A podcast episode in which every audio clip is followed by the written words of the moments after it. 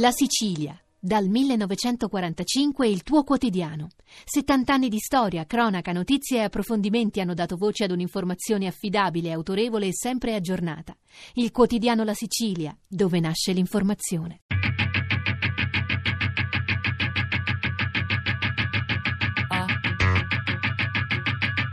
Tre soldi. Vivere con le pietre. Storie dalle murate di Firenze di Valeria Muledda.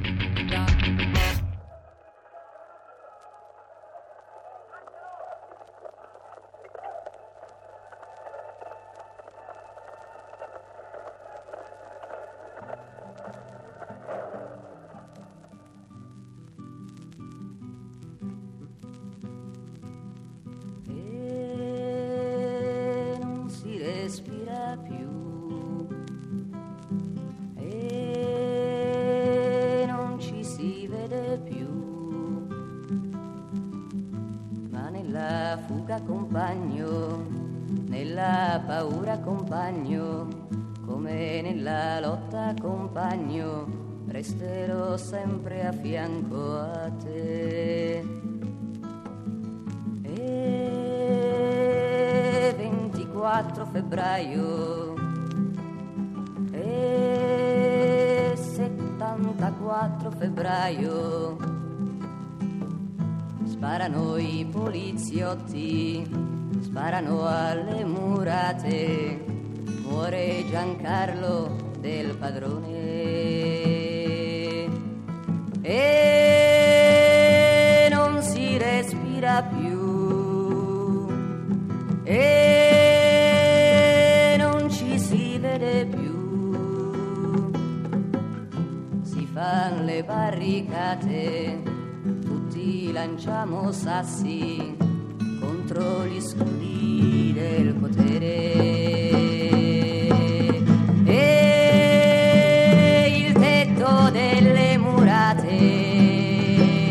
è pieno di carcerati, tanti a bandiera rossa scoppiano i candelotti Era un, un movimento continuo, incessante su tantissime cose, quindi autoriduzione delle bollette, delle, delle bollette dell'acqua, affi- occupazioni eh, delle case perché la casa era un diritto, cioè, di tutto di più. E quella è stata una delle tante occasioni. Ricordo soltanto tutto attorno alle murate, e noi che combattavamo contro la polizia che aveva cingato completamente le murate, perché c'era stata però, è partita dalle murate, la rivolta pagava le murate, si è sparsa la voce e allora noi siamo andati a dare una mano forte, con la, l'idea iniziale era quella di liberarli, cosa che impossibile, eravamo disarmati, eravamo armati ma di bastoni, di cose del genere, avevano circondato tutto il perimetro e li abbiamo prese semplicemente. Noi volevamo farle sentire più che altro la solidarietà nostra nei confronti di quelli che dentro lottavano. E le rivolte non erano fatte cioè, per mettere a soqquadro il carcere, per uscire, per evadere.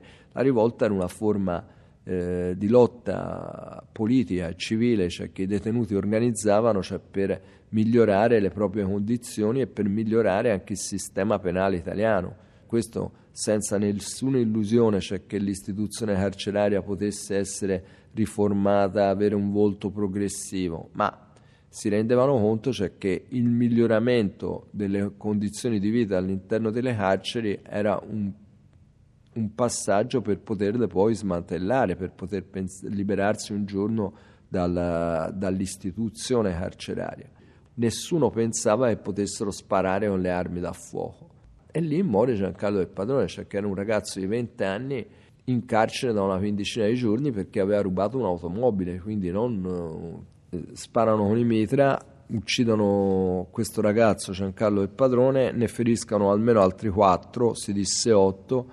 Eh, fuori c'è il primo addensamento, cioè chi andava al cinema all'Alfieri, chi, i familiari, chi aveva sentito qualcosa di innaturale i, militanti che erano presenti di sabato sera attorno alle sedi o in piazza Santa Croce, comunque c'è una prima massa critica che non, non, riesce a stare bene davanti al carcere perché c'è questo, uh, questo schieramento molto aggressivo de, di carabinieri e polizia con i cani con tutta, e comunque fa passare la parola, cioè che non è passaparola eh, così disordinato, cioè convoca per la mattina dopo eh, tutti i militanti, la manifestazione, per cui già alle 10 di mattina c'era una bella folla fatta da abitanti del quartiere, familiari, parenti, militanti politici che riescano a parlare cioè, con i rivoltosi che stanno sul tetto.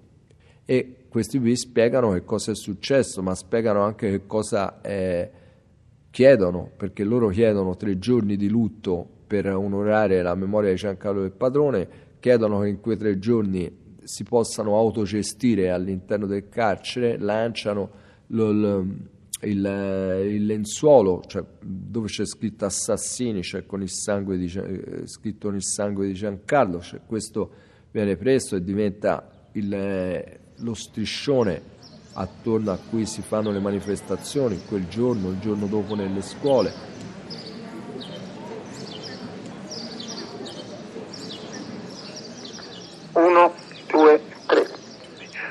pomeriggio appunto ci siamo eh, recati con Alessandro Tessari e Pio Baldelli del gruppo radicale dentro al carcere.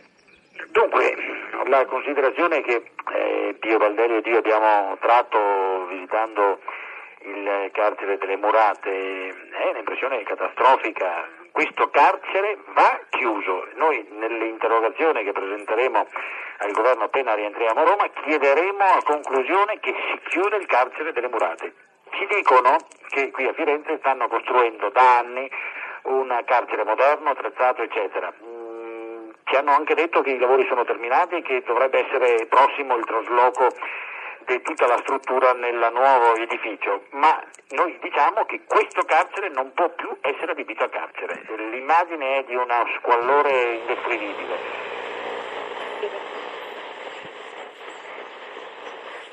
I diritti fondamentali non possono avere eccezioni. Cioè il detenuto perde la libertà, che è il diritto fondamentale, ma non perde i diritti di cittadinanza. Mentre il carcere antico era presente nei romanzi, nelle canzoni, e come un punto di riferimento il fatto che il carcere fosse nel centro della città, vicino al tribunale, alla cattedrale, al comune, era significativo che non era un luogo per allontanare le persone, ma per avere comunque un dialogo con le persone che uscivano temporaneamente dal consorzio umano, ma non definitivamente e mantenendo un, un rapporto. L'idea di un carcere lontano porta con sé l'idea che non c'è più relazione.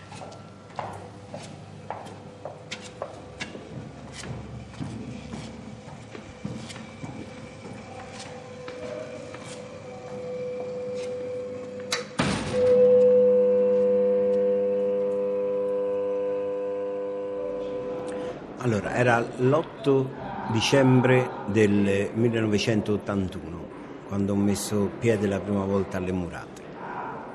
Delle murate ho dei bei ricordi perché sono stato 20 giorni io, ho dei bei ricordi perché ho conosciuto persone che mm, mi hanno dato, mi hanno dato in quei giorni eh, quello che non pensavo di poter ricevere in un carcere parlando da fuori dici madonna il carcere chissà che cosa sarà, cosa trovo invece no, trovi molta più umanità qui dentro che forse nei posti in cui c'è tanta più cultura eccetera. Trovi meno falsità qui dentro che nei posti frequentati dalle persone di un certo livello. Certo dopo quando esci eh, hai questa vuoi chiudere questa porta no? la, vuoi, la vuoi dimenticare. Quando poi eh, le murate sono state chiuse, è nato Sollicciano, si è incominciato a, a parlare di questo, di questo, carcere, subito in male, che Sollicciano, chi veniva fuori da Sollicciano diceva mamma mia dove siamo andati a stare, mamma mia dove... Prima di tutto perché dalle murate ti affacciavi al finestrone e vedevi la gente normale che ti passava sotto la finestra, vedevi la famiglia che ti salutava, qui non vedi nessuno, qui siamo, siamo isolati da, dal mondo. E Sollicciano è, è, è un cumulo di macerie ora Soliciano vive così per, per inerzia, perché qui farebbero bene a buttarlo giù e rifarlo da capo.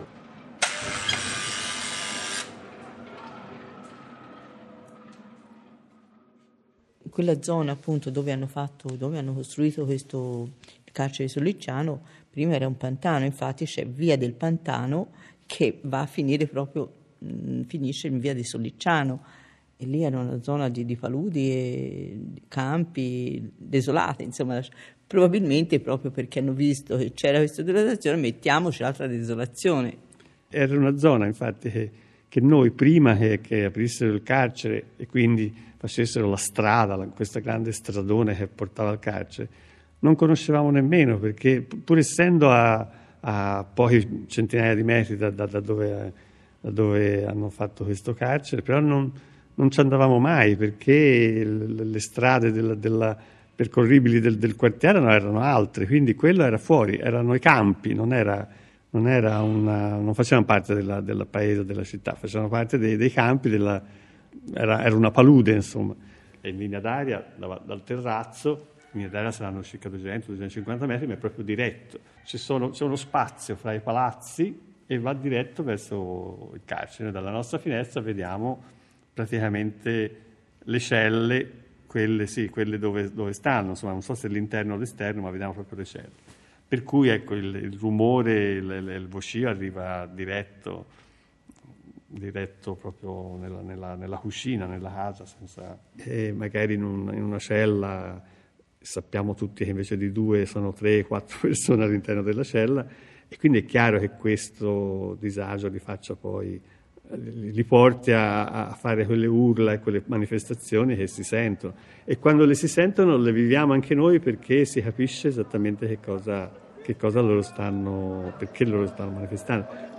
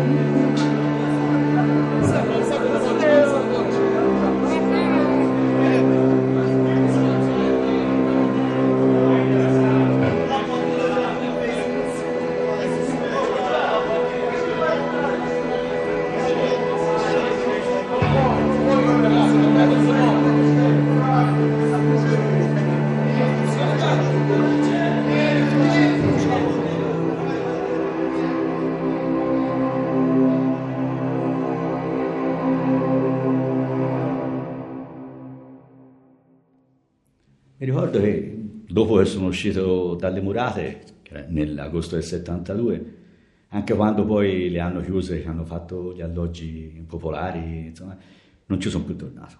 Non ci sono più tornato, ma non tanto per, per la paura, ma era, era, come un rifiuto, un rifiuto psicologico. E ci sono tornato invece l'anno scorso, in estate, non so, c'era, c'era una manifestazione giù da, di fronte al caffè letterario ed entrando, ed entrando per lì ha avuto un attimino uno sbandamento no? perché non, non ricordavano. Poi appena sono entrato dove c'è la libreria, ho alzato gli occhi e gli ho fatto alla mia compagna. Irene, quella porta lì è la porta della mia cella. E lei fa, come fai a ricordartelo? Me lo ricordo. E poi siamo usciti nel cortile e da lì poi ho visto che adesso c'è una specie di terrazza grande chiusa e lì c'era proprio la mia, la mia cella. Me la ricordo perfettamente. Quello me lo ricordo con una lucidità.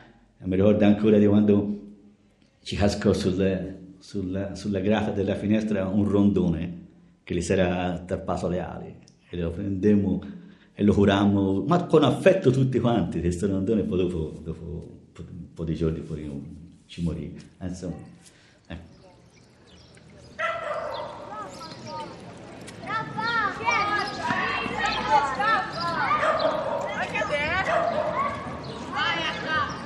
Vivere con le pietre. Storie dalle murate di Firenze. Di Valeria Muledda. Tre Soldi è un programma a cura di Fabiana Carobolante, Daria Corrias, Elisabetta Parisi e Lorenzo Pavolini. Podcast su tresoldi.rai.it